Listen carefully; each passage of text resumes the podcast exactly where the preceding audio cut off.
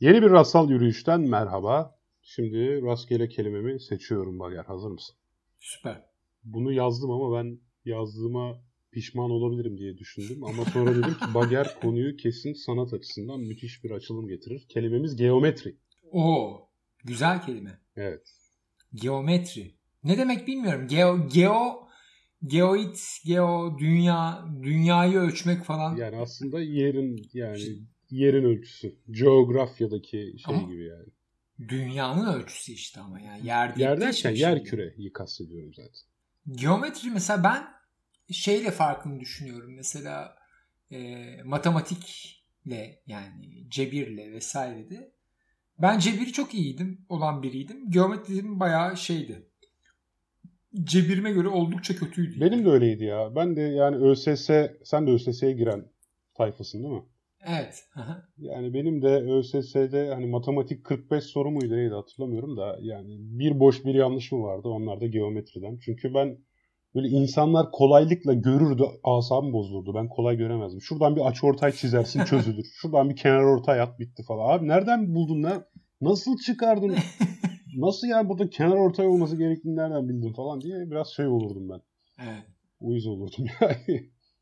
Farklı bir beceri istiyor. Şimdi ben aslında çalıştım geometri. Yani bu eksikliğimi gördüm ve çok çalıştım. Şeyleri falan yapardık biz mesela. Bu bir açıyı üçe bölme problemi vardır. Hani imkansız problemler falan. İşte ya da atıyorum şeyle biliyor musun artık çok güzel web siteleri var bunları yapabileceğin. Ee, çeşitli aletlerim var. Mesela atıyorum pergelim var. E, metrem var vesaire. Bunlarla işte doğrunun orta noktasını bulalım. İşte dairenin işte bir çapını oluşturalım falan gibi geometri problemleri vardır. Eski antik tipi geometri problemleri. Ya bu enstrümanlarla bir doğru parçasını üçe bölmeye çalışırsın mesela elindeki enstrümanlarla ve zor Evet. problemlerdir. Evet evet. Ee, ilgilendim mesela onlarla. Ama yine de çok başka bir düşünce şekli vardı. Mesela üç boyutlu geometriyi bu arada çok severdim ve onda daha iyiydim ilginç bir şekilde. İki boyutlu geometri zordu. Sonra benim kafam şeyde açıldı tabii. Geometri türlerini duyunca açıldı. Yani atıyorum Riemann'a ya at Riemann yanlış hatırlamıyorsam tabii yıllar Yani oldu benim da. eşim yapay zeka çalışmadan önce matematiksel fizik çalışıyordu ve işte manifoldları çalışıyordu. Ben de ondan bir miktar duymuştum. Ha. Manifoldlar şey değil mi? Ee, bu arada Manifold da harika bir blok şey çok güzel yazıları olan. Neyse Türkçe ayrı. Manifold bu e, mesela atıyorum şey origami falan manifolda mı giriyor? Her tür kapalı eğri manifold diye biliyorum ama ama tabii o yani Öklit uzayında olmak zorunda değil. Ha. Okey. Ben bu Riemann'daki hikaye çok ilginç gelmişti bana şeyden dolayı. Şimdi dünyada ideal bir geometrik ortam yok aslında. Mesela örnek vereyim işte İstanbul'la Ankara arasındaki en kısa yol bir doğru değil. Ha, Hani sikloid. uzayda doğru olabilecekken evet. Ama yine sikloid dediğin de aslında dünya yüzeyi üzerinden geçer söyle ama yoldan gidersen E5'e çıkman lazım, oradan gitmen lazım falan gibi bir yolda var. Tabii öyle bir yol da var. Şimdi o Riemann'da şey vardı. Mesela atıyorum Riemann'da çok basit. Yine dünyayı küre say ideal. Ee, dolayısıyla en- iki nokta arasındaki en kısa mesafe atıyorum şey bir eğri oluyor. Ama şöyle olursa diyor mesela eğer diyor ekvator sıcak olsun yine kutuplar soğuk olsun. Bir aracımız olsun araç soğukta daha hızlı gidiyor olsun. Ekvator üzerindeki bir yerden ekvator üzerindeki başka bir yere gitmek için yapman gereken şey hafif kuzeye doğru bir eğim çizerek gitmen lazım. Bu sefer parabole dönüyor. Yani iki nokta arasındaki en kısa mesafe bir parabol oluyor. Evet. Dolayısıyla aslında bunları görünce geometri anlayışım değişti. Yani çünkü geometri bir sorun vardı. Çok idealize bir dünya ve bunun abartılması vardı ve farklı geometri türlerini okumaya başladığımda algımın değiştiğini çok iyi hatırlıyorum. Yani çünkü bir açıdan baktığın zaman matematikte de temelde bu var da matematikte çok az bunun örneğini görüyoruz ve çok soyut. Ama geometride daha algılayabiliyoruz yani örnekleri. Garip olan örnekleri. Çünkü dünyamız aslında bu arada garip bir açıdan. da. Yani Öklit uzayından kurtuldum diyorsun kafaca. Evet. Yani kurtulmak gerekiyor. Çünkü Öklit uzayının anlatabildiği yani aslında baktığında şunu öğreniyorsun. Her soyutlama e, gerçek hakkında belirli sınırlı bir bilgi veriyor. Senin farklı gerçeklikleri farklı soyutlama mekanizmalarıyla kontrol edebilmen, denetleyebilmen, bakabilmen, modelleyebilmen gerekiyor. Dolayısıyla bazen e, çok basite indirgiyoruz modellemeleri. Ya şu anda işte mesela atıyorum virüsle ilgili 70 bin tane parametre konuşuluyor aynı anda. Ve herkes bir metrik çıkartıyor. İşte Türkiye'nin durumu çok kötü. Buranınki bilmem ne. Bak şunları iyi yaptı falan. Her metrik kendi açısından anlamlı gözüküyor ama bütün metriği göremediğin için böyle hiç emin de değilsin yani. Kötü müyüz iyi miyiz acaba falan. Hep kafalar sürekli bir karışık evet, şey evet. var. Mesela ben nüfusa oranlanmamasını hep garip buluyorum şu an.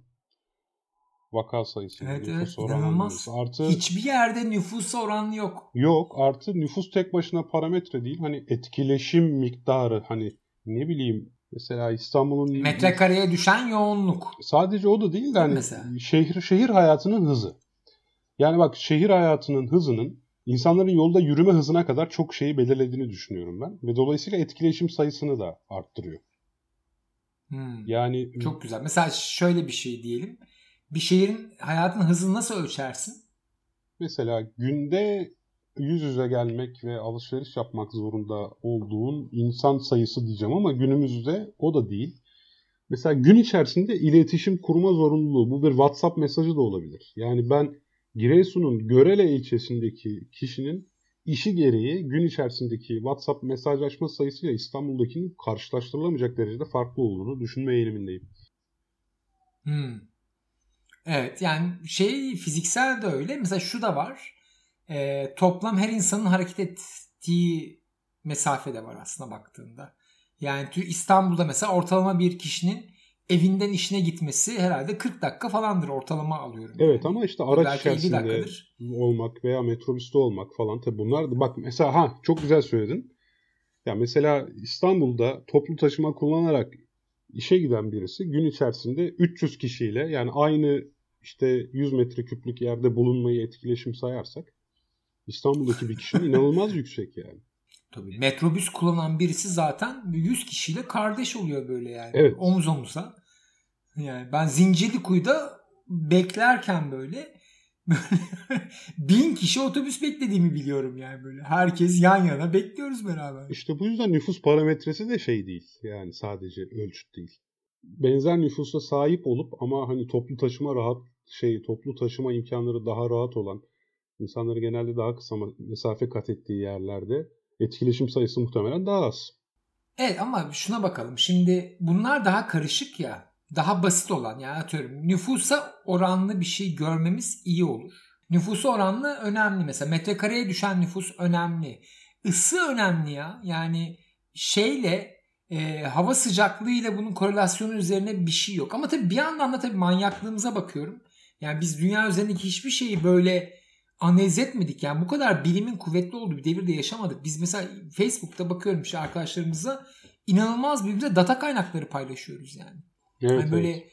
inanılmaz ama yani ben şu anda Avrupa'daki her ülkenin e, ölüm istatistiklerini biliyorum. Dünyadaki bir sürü insanın hastalıktan ölme istatistiğini biliyorum. Mesela çok ilginç bir şey öğrendim. Şu an dünya tarihindeki e, ölüm oranının en düşük olduğu an ya. Ve bundan sonra da artacak bu arada. Biliyor musun onu? İnsanlar evden çıkmadığı için mi? Hayır hayır. Ya o ayrı. O şu an derken genel olarak bu 10 yıl Ha ha evet. evet. insanlık tarihindeki en ölüm oranı düşük olduğu yıl Pinker. sebebi de şu. Pinker açıklamıştı galiba bu gibi dataları. Yok o değil. Bu o değil. Bu başka. Yani bu şundan kaynaklı. Sürekli iyileşecek anlamında da bir şey demiyorum ben. Şu an öyle diyorum. Çünkü ölüm yaşam süresinin e, zamana yaklaşık olarak yakın uzadığı bir devirdeyiz. Yani aşağı yukarı her yıl yaşam süresi 6-8 ay artıyor ve genç bir nüfus var dünyada. Ha, teorik olarak ölüm sona erecek gibi bir duruma bile er, er- erişiriz buradan. E o ayrı, onu ayrı tutalım. Şunu diyorlar, yaşlı nüfus artmadığı için de bir yani yaşlı az olduğu için de bu dünya nüfusu ölüm oranını inanılmaz düşürüyor. Mesela 30 yıl sonra ölüm oranları daha yüksek olacak çünkü nüfusumuz yaşlı olacak. Datası da var. Hmm. Yani bu kadar e, şey çok ilginç geliyor işte bana bir yandan. Bu kadar çok dataya hiç ulaşmadık bir yandan da insanlık tarihinde. Ya bunu şeye de benzetebiliriz o zaman. Hani böyle bildiğimiz sanatçılar birden arda arda arda ölüyormuş gibi geliyor bize. Ya bu sene de çok yıldız kaydı işte tiyatrocu bilmem ne bilmem ne duayeni işte müzisyen vesaire. Hmm. Çünkü bu insanlar televizyon Türkiye'nin televizyonla tanıştığı devirde 30-40 yaşlarındaydı ve şimdi çoğu yaşlı. Yani az önceki nüfus datana benzeyen bir şey bu. Yani bundan 30 yıl sonra ölüm oranları çok yüksek olacak çünkü çok fazla yaşlı olacak. Şimdi sanatçılar arasında ölüm oranı çok yüksek çünkü tanıdığımız kişiler arasında yaşlı sayısı çok fazla. Çünkü biz bu insanları 30-40 yıl önce tanımaya başladık televizyon sayesinde. Evet ama o tamamen bizim yaşımızla ilgili. Yani yaşı yüksek olanlar bu cümleleri kuruyor zaten. Yok yok popülasyonu işte şey ünlüler diye daralt. Bak popülasyonu bugüne kadar en az bir kez televizyona çıkıp herkesce tanınmış simalar diye bir popülasyon alalım. Hı hı. O popülasyon şu an dünya nüfusuna benziyor. Evet ama şunu demek istiyorum. Mesela 10 yaşında bir çocuğa bunu sorsan o bilmediği için o yaşlıların hiçbirini bu cümleleri kuramaz Ha, yok zaten bu değil cümleleri kuramaz da işte hani gazetelerde veya Twitter'da sonuçta bir yıldız daha kaydı gibi haberlerin çoklu olarak düşünüyorum. Senin benim algım olarak düşünmüyorum. Hani haber olma değeri taşıyan diyelim. Hmm. herhangi birimizin algısından Ya o- bağımsız olarak hani bu sene bir yıldız daha kaydı başlığı atabileceğimiz insan sayısı şu an çok fazla. O belki ünlünün artmasından da kaynaklanıyor olabilir ya. Hayır hayır. Ya onu da düşünüyorum bir yandan. Yok yok ya. Sen sen ben ben anlatamadım. Tamam. Yok yok yani çok çok önemli değil uzatmamak için söylüyorum da yani şeyi demek istiyorum. Bak. Aha. şimdi ünlüler diye bir küme ele al. Ve Tamam. 70'lerde bunu sıfırdan başlatalım.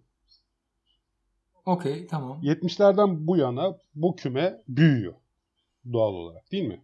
Evet. Ama bu küme büyürken Sürekli. bu küme içerisinde artık hani yaşlı diyebileceğimiz kişi sayısı doğal olarak sürekli artıyor. Çünkü zamanla beraber yaşlanıyorlar. Ve bunların Evet. da hep 60 ila 70 yaş arasında bir şekilde öleceklerini varsayarsak işte şu an tam onun peakinde olabiliriz. Hmm, olabilir. Tam anlamadım niye peak olacağını. Yani aslında her zaman sürekli ünlü geliyor ve yeni ünlüler geliyor. falan. Oran demiyorum. Oran başka demiyorum. şey geldi. Sayı diyorum. Oran demiyorum işte. Ha evet olabilir. Olabilir. Emin değilim. Yine tam anlamamış da olabilirim. Okey tamam. Ya şimdi bak Yani bir anda 70'lerde aklıma bir 100 sürü şey ünlüyle geliyor. başlayalım. Hepsi de orta yaşta canavar gibi insanlar olsunlar. Genç ve orta yaşlı. Evet ama yeni ünlüler geliyor ve bir kısımda yaşlı ünlü var o sırada. O yüzden o Oran data demiyorum ki soyut abi. olarak gelemiyor. Oran demiyorum. Sayı diyorum bak. Hmm. 100 ünlü var. Oran yaşlı azalır var. bile hatta. bence Şu an bu- çok daha fazla kişi ünlü oluyor. YouTube sayesinde, o sayede, bu sayede vesaire ama ya şu an 70'lerde tanıdığım bütün ünlüler ölüme yakın. Bir ayağı çukurda öyle söyleyeyim. Evet çünkü biz o zaman çocuktuk ve çocukken büyükleri ünlü olarak biliyorduk. Biz büyüdüğümüz için onlar da büyüdü. Dolayısıyla onlar daha ya- yaşlılar. Yani Tabii, aslında tabii. data oradan gibi geliyor. Mesela bizim çocuklar da büyüdüğü zaman onların ünlü, ünlü olarak gördükleri de yaşlanmış olacak. Tamam. Peak, Mesela peak o- orayı iddiamı geri alıyorum haliyle. Doğru söylüyorsun. Ve hatta o sürekli artacak. Ama işte şu an o kümede çok fazla ölüm yaşanıyor. Çünkü çok fazla yaşlı Evet. var o kümede artık. İşte dünya nüfusunun 30 Evet. yıl sonraki hali demek istediğim o yani. Anladım anladım. Yaşlı sayısı artıyor. Tabii tabii. Ya şunu da görüyorum burada çok ilginç. Bence e, dünya tarihindeki ölüme en uzak olan devirde olduğumuz için bu kadar şaşırıyoruz bu olaylara. Yani ölüm hiç bu kadar e, anormal olmamıştı yani. Evet ben de herkese onu Hani- söylüyorum ya. İkinci Dünya Savaşı şurada olalı 70 sene olmuş yani. İkinci Dünya Savaşı'ndan sonra böyle bir salgın olsaydı ve işte şu kadar insan öldü denseydi insanlara bu sayılar bayağı küçük gelirdi. Bayağı Tabii tabii. Birinci Dünya Savaşı'nda oldu zaten yani. Birinci Dünya Savaşı'ndaki ölümlerin ciddi bir sebebi de salgındır muhtemelen. İspanyol yani. gribi. Evet. Evet, çok farklı bir şey. O savaşı bitirmiş bile olabilir yani İspanyol gribi. Onu bilmiyorum ama e, bakmadım ama yani aşağı yukarı aynı dönem çünkü o sebepten bile olabilir. Tabii yani İspanyol gribi mi o kadar öldürücüydü? Savaş yüzünden tabii açlık, yorgunluk insanlarda moral vesaire yani hemen hemen bütün istatistiklerin çok düşük olduğu bir dönemde grip olunca ölüm olasılığı daha yüksek muhtemelen de. Evet. Savaşa dayalı kıtlık Bir falan de var. kendi ortamında değilsin zaten yani. Başka ortamdasın ve bir süre tabii para bulamıyor. Yumurta yiyemiyor adam. Protein alamıyor. Bir şey yapamıyor. Tabii aynen. Ee, Uyumuyor ya. Uyumuyor bir yani. şey var. Evet. Şey çok iyiydi işte o C vitamini eksikliğinden ölen bir sürü insan var ondan önce. Ha, evet. Onların Scorbut. keşifler falan da var. Tabii tabii. Evet. Çok acil bitiriyorum. Tamam. Okey tamam, Tamam. süper. Hadi görüşürüz. Haydi görüşürüz.